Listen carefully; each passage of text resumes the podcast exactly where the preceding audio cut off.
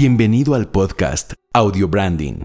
Cómo controlar la emoción y reacción humanas.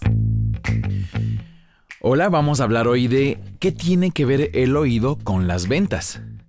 Esto es algo muy interesante, ya lo mencioné en el primer episodio. Mencioné que el oído nunca se cierra, de hecho es el primer órgano que se abre, el primer órgano de comunicación que se abre al mundo cuando tú eres un feto y es el último que se cierra cuando una persona muere.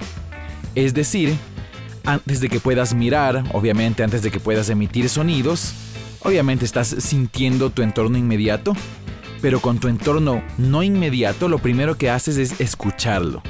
Y empiezas a escuchar la voz de tus padres, la voz de otra gente, sonidos, música, ruidos, etc. No perfectamente, pero definitivamente ya empiezas a comunicarte con el mundo exterior a través del oído desde que eres un feto, cuando pues ya se desarrolla este órgano bien. Entonces, eh, pensando en que este órgano nunca se cierra, tenemos una gran cantidad de, de herramientas que podemos aprovechar para esto. ¿Por qué? Porque el sonido viaja por el aire, viaja por el metal, viaja por la madera, viaja por el agua, el sonido puede viajar por todas partes. No tiene limitaciones realmente el sonido y debido a que las personas no pueden cerrar los oídos o no andan en las calles con los oídos tapados, podemos emitir sonidos que le lleguen a las personas con mensajes y hacer que esos mensajes lleguen a ellas. Una de las cosas que también es importante y que quiero profundizar un poquito más eh, en este episodio es que el sonido como tal es algo subjetivo. Es decir, hay un tema de audio, de ingeniería de audio, si lo queremos llamar así, en donde explicamos el sonido en forma de ondas que se transmiten por un medio, etcétera, etcétera. Puedes hablar de esta manera de una parte del sonido que es la explicación física de lo que es, cómo se comporta y en esto pues hay una gran cantidad de datos muy bonitos. Pero realmente lo interesante es lo que uno puede observar de cómo esos sonidos nos afectan a las personas. Las personas no escuchamos necesariamente lo mismo los unas que las otras. Como ya se sabe, no escuchamos los mismos, lo mismo que los animales. No escuchamos lo mismo a diferentes edades. Cambia mucho nuestra percepción del mundo a través del oído. Cuando tienes 65 años es muy diferente a cuando tienes 50, 30, cuando tienes 18 y cuando tienes 5 años de edad. Esto significa que si no todos escuchamos igual, ¿por qué deberíamos emitir los mismos sonidos para todos? ¿Ok? No todo el mundo se da el trabajo de, pensar en esto, pero son temas que hay que saberlos y que son buenos, son buenos para saber, son buenos porque te pueden dar muchas herramientas. Entonces, ¿qué pasa con el oído? El primer punto es que el oído está desarrollado por un tema evolutivo, se desarrolló, como todos nuestros órganos y todas las funciones corporales, se desarrolló para ayudarnos a tener una mayor supervivencia para protegernos del peligro de los, pues, de los diferentes entornos en los cuales durante miles de años nos tocó atravesar para, para llegar a donde estamos hoy día. Y entonces el oído logra que escuchemos con mucha más fuerza, por ejemplo, las voces de las mujeres y los niños. Esos timbres de voces, las frecuencias de estas voces, es decir, eh, el espacio que ocupan dentro de, si, tú, si tuvieras una escala musical como un gran piano, de la nota más grave a la nota más aguda del piano, estaríamos hablando de un rango de frecuencias. Entonces hay un rango, una cantidad de teclas de ese piano, en donde están las voces de las mujeres y niños, que de hecho es bastante similar. Los niños logran un poco más agudo, las mujeres un poco menos. En general, eh, los niños pueden llegar a notas más altas, por así decirlo, en su forma de hablar, cuando gritan. Y entonces este rango es el que el oído prevalece por sobre cualquier otro rango. ¿Por qué? Porque está desarrollado para proteger a su especie y proteger a su especie significa proteger a las mujeres y a los niños, que son los seres físicamente menos aptos para sobrevivir y que obviamente anteriormente necesitaban más ayuda en contra de animales grandes o si cae un árbol encima, pues los hombres tenían más fuerza física para levantar el árbol, etc. Entonces el oído se desarrolla para darle más importancia a ese tipo de sonidos y poder escucharlo entre el mar de sonidos existentes, poder escuchar a sus mujeres y a sus niños. De ahí sale una famosa curva que puedes investigar que se llama la curva de Fletcher y Munson, en donde se explica, se hicieron pruebas y lo que demuestra es que un sonido al mismo volumen le pasan a una persona por un sonido que es muy grave, que se va haciendo más agudo, más agudo, más agudo, hasta llegar a un sonido muy agudo. Y, y se genera una curva en la que se demuestra que al mismo volumen nosotros escuchamos muy poquito o casi nada las frecuencias muy graves. Las graves las escuchamos más bajas de volumen.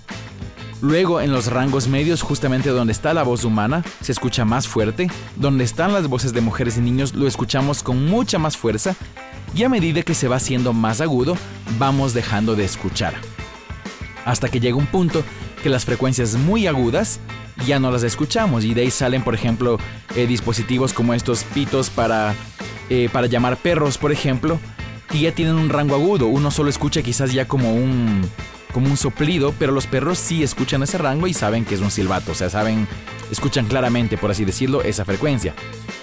Entonces nos volvemos sordos a frecuencias muy altas, nos volvemos sordos a frecuencias muy bajas. Tenemos realmente un rango bastante limitado de todo el espectro sonoro para nosotros poder utilizarlo y poder sobrevivir y a partir de eso pues sale toda la música y sale todo lo que sí podemos escuchar. Debajo de este punto, hacia abajo, vibraciones, el sonido finalmente es una vibración de un medio, sea del aire, sea de un, del agua o de cualquier otro material, que se esparce y nos llegue y nos toca, las vibraciones o por así decirlo, los sonidos que están por debajo de esa frecuencia que nosotros escuchamos, la podemos sentir, el cuerpo aún puede sentirla y nos puede afectar. De hecho, las frecuencias más graves eh, entran en vibración con los órganos del cuerpo, con los órganos bajos del cuerpo, como los intestinos, como el ano. Eh, toda esta parte baja del cuerpo entra en vibración no, quiero meter otros términos eh, científicos, pero cuando recibe una frecuencia grave puede vibrar con esa frecuencia grave, inclusive aunque no la escuchemos. Nuestras ondas cerebrales también pueden ser afectadas por ondas muy bajitas y, se generan vibraciones y entran en consonancia, por así decirlo. Empieza a vibrar con estos sonidos de los cuales son impactados y generan cambios o reacciones en tu estado anímico, emocional, y en, temas ya de frecuencias no tan graves que sí podemos escuchar pero que son graves, nos afectan en el cuerpo, nos afectan en el estómago, nos afectan en los pulmones, etc. No sé si te ha pasado cuando estás fuera de un lugar de un concierto, de una discoteca, de un bar donde hay música fuerte, el bombo, el tum, de la batería nos impacta y sentimos físicamente el impacto en el pecho, por ejemplo, en el estómago, en la parte más baja del abdomen. Esas frecuencias literalmente nos hacen sentir en el cuerpo sus vibraciones y hacia arriba ya no las vamos sintiendo y son más difíciles de percibir porque son demasiado veloces para que las escuchemos y demasiado veloces para que nuestros órganos puedan percibirlas o, vibrar de alguna manera con ellas. Entonces, esto es muy importante saber, porque por debajo de este rango tú puedes, con sonidos y con vibraciones, afectar a las personas. De hecho, hay que encontrar, hay que encontrar los sonidos correctos según lo que uno quiera lograr pero por darte ejemplos de algunos dañinos, hay una frecuencia que si la persona está mucho tiempo expuesta, siente por ejemplo arcada, siente ganas de vomitar y puede llegar a vomitar si es expuesta a una frecuencia muy grave, eh, cuyo valor no voy a decir. Pero eso, eso existe y lo puedes investigar y la gente se siente muy mal del, del estómago y quiere vomitar. Entonces, ves, tú puedes usar esto obviamente negativamente, pero también se lo puede usar positivamente. Eh, hacia arriba, básicamente donde la persona ya no escucha nada, no puede percibirla con ningún órgano, entonces no hay nada que hacer ahí.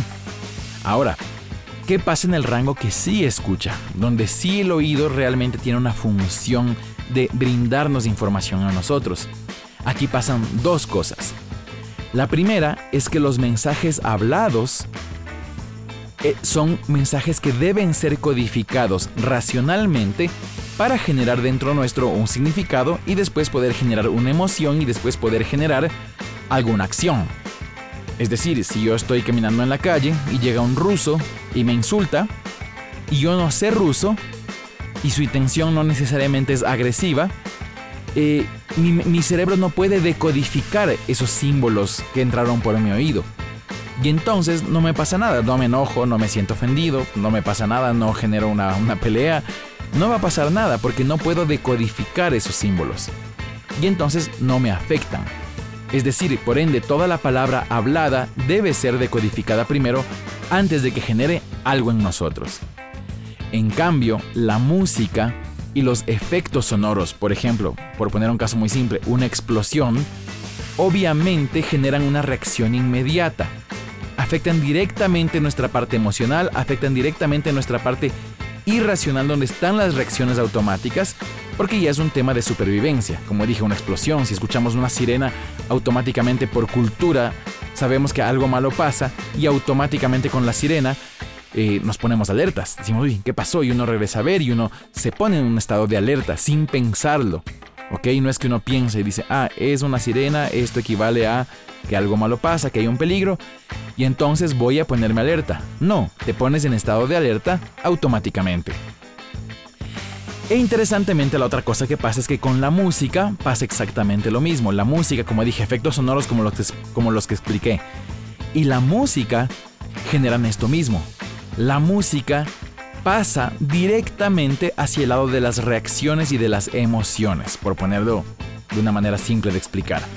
Nos hace emocionarnos, nos hace bajarnos hacia la tristeza, hacia la depresión o lo que tú quieras, o subirte hacia la alegría, el júbilo, o te hace molestarte, sentir enojo, sentir rabia, etc.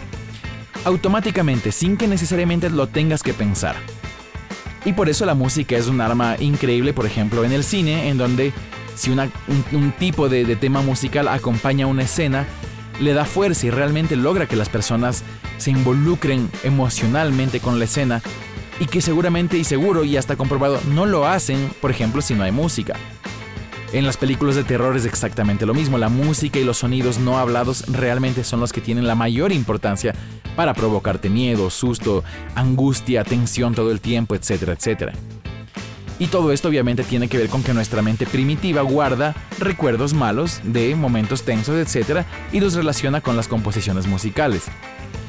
Por ejemplo, sonidos muy graves, repetidos, como los pasos de un animal muy grande, graves y repetidos como pasos de un animal muy grande, nos pueden generar angustia. Porque justamente esto, si tú pones algo grave y que suena son pasos de un animal grande, te puedes morir. Y entonces esa herramienta, por ejemplo, se usó en la película de Tiburón con el famoso chelo este de paran, paran, paran, paran, y se va haciendo más rápido y eso crea mucha tensión y ayuda mucho a que el audiovisual sea funcional. Porque en tu mente primitiva, eso te recuerda uy, pasos de un animal grande, esto es peligroso. Y esto se utiliza pues con mucho éxito en el cine y en todo el mundo audiovisual, en la publicidad, etcétera, etcétera. Si tú sabes usarlo, sabes qué tipo de sonidos llegan o afectan a qué partes de nuestro inconsciente, de nuestra mente primitiva, de todos esos malos recuerdos o buenos recuerdos que tenemos, puedes lograr sonidos y puedes hacer piezas musicales o pedir que se hagan piezas musicales que realmente evoquen estas emociones y eso te ayuda a tu comunicación, a realmente dar un mensaje que funcione para tus objetivos. ¿Ok? Entonces, esto es lo que pasa con la música y obviamente la música cantada genera esto mismo. Interesantemente, a pesar de que las palabras deben ser decodificadas, es mucho más fácil para la persona sentir que puede inclusive cantar una canción que no entiende repitiendo los sonidos. Y tal vez eso les pasó a muchos de los que me están escuchando. Yo de pequeño oía Queen, escuchaba In Excess eh, y cantaba sin saber inglés lo que medio entendía de las canciones porque me emocionaban mucho a pesar de no saber la letra. Y este es el poder de la música, puede que ni siquiera entiendas, e igual te emociona, igual te impacta, igual llega a, a ser algo muy importante en tu vida.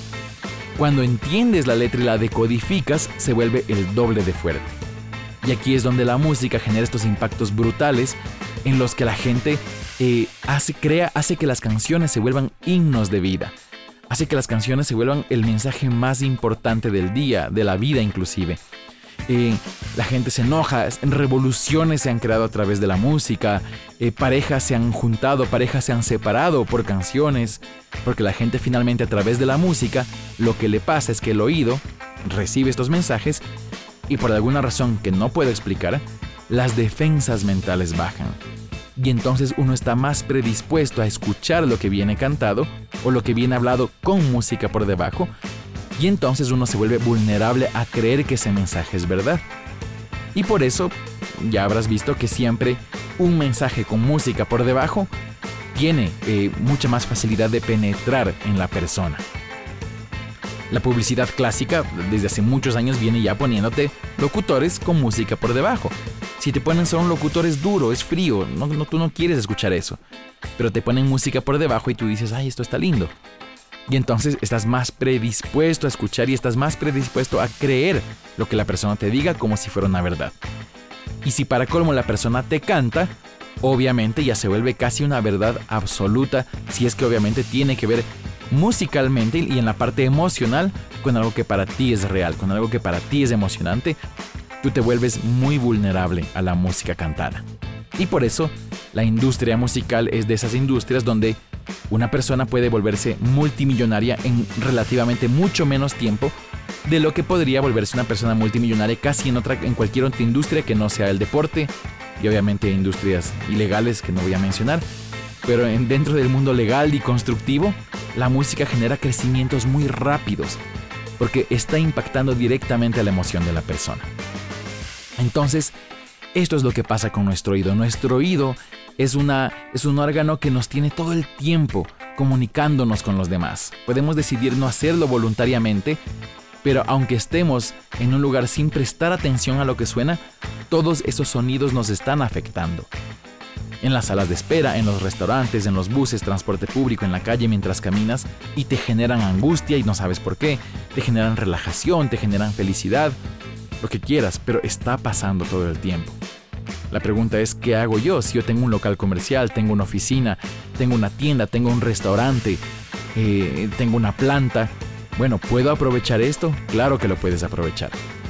Tienes que saber qué es lo que está pasando ahí, qué es lo que necesita esa gente o qué es lo que tú deseas que pase con esa gente. Y entonces tú vas a poder poner los sonidos adecuados para lograr que la gente sienta, la gente perciba, la gente escuche también, la gente de pronto decodifique ciertos mensajes hablados eh, para que logres objetivos de comunicación.